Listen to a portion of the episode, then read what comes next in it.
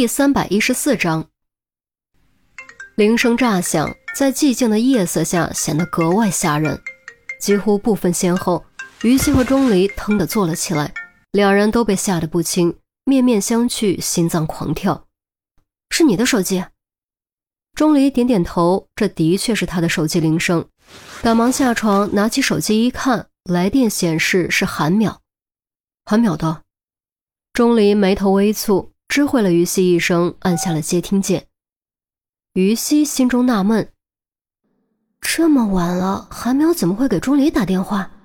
难道出什么事儿了不成？就算真的出事了，不是应该先给我打电话吗？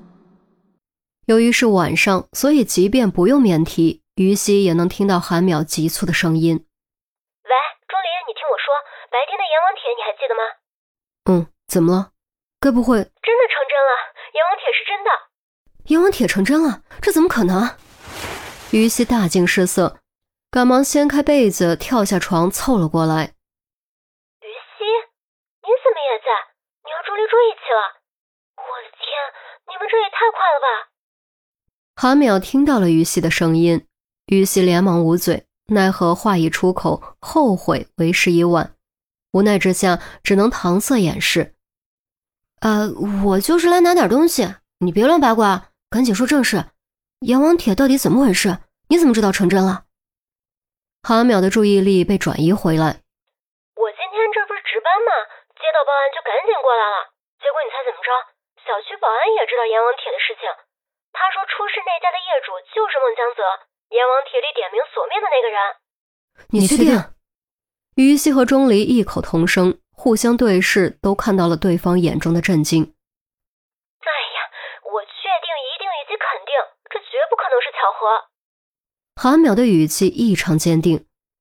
那你给陆队、陈姐他们打电话了吗？这么晚了，总不能都打一遍吧？我就给陆队和赵文打了。哦，还有郑月那会也打了。赵文电话没人接。钟离，你过来一趟吧，可能有需要你的地方。云溪，你方便的话就过来，不方便就算了。方便方便，我和钟离一起过去。地址在哪？于西赶紧答应。阎王帖成真这种事，他怎么能错过呢？不论如何，他都一定要看个究竟。韩淼沉默了几秒钟，才压低声音说：“哎，我跟你们说，这是真巧，就在碧水湾小区。你们到了给我打电话，我来小区门口接你们。好了，就这样，先挂了，一会儿见。”通话断开。钟离捏着手机，呆呆而立。碧水湾小区，可不就是他家所在的小区吗？再一次，他感受到了被死亡环绕的感觉。这肯定是个巧合。你别想那么多，我们先去看看情况。于西敏锐感受到了钟离的情绪变化。钟离深吸口气，恢复镇定，点点头，快速穿衣。于西说的没错。先过去看看情况，才能确定到底是怎么回事。碧水湾小区，于西和钟离一下车就看到了韩淼，旁边还跟着小区保安。哎，还是你们来的快，陆队和周月那货都还没到呢。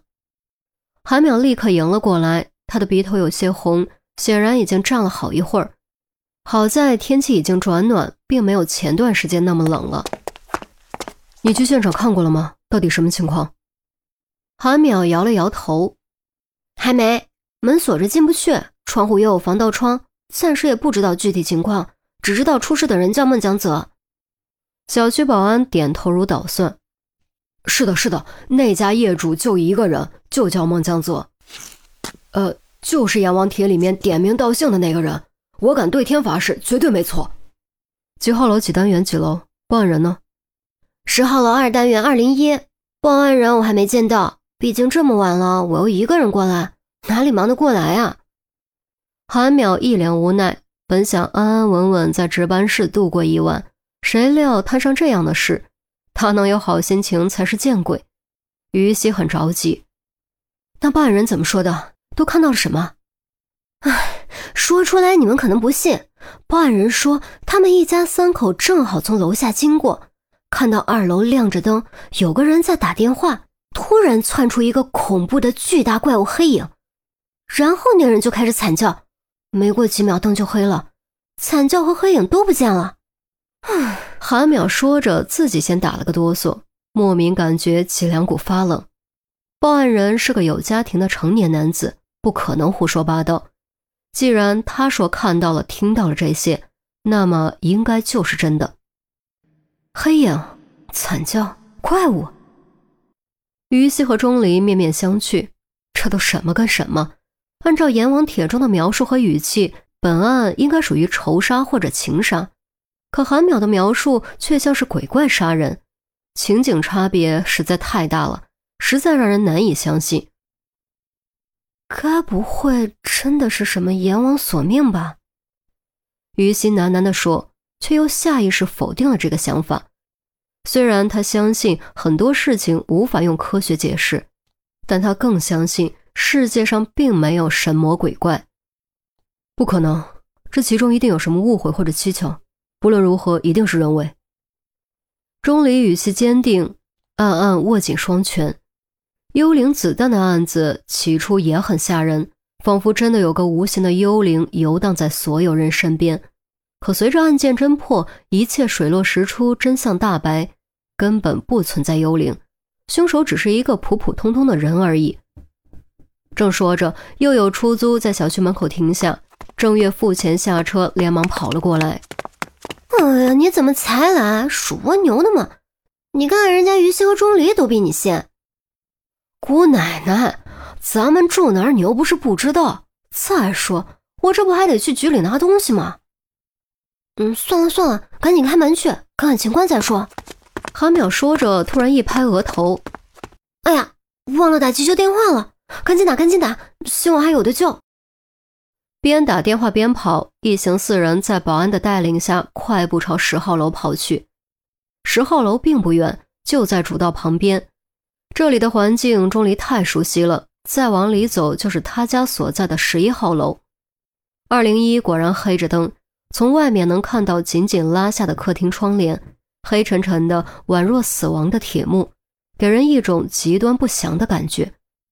怀着紧张的心情，五人拾阶登楼，杂乱的脚步声回荡在空旷的楼梯间里，愈发显得阴森恐怖。越是靠近二零一。心脏就越是揪紧。当终于站在门口的时候，更是不约而同屏住了呼吸。房间里究竟会是什么情景呢？到处都是鲜血，地上躺着双目瞪圆、表情狰狞的尸体，还是藏在黑暗中伺机而动的恐怖怪物？一切的一切，随着开锁的进行，都将很快见分晓。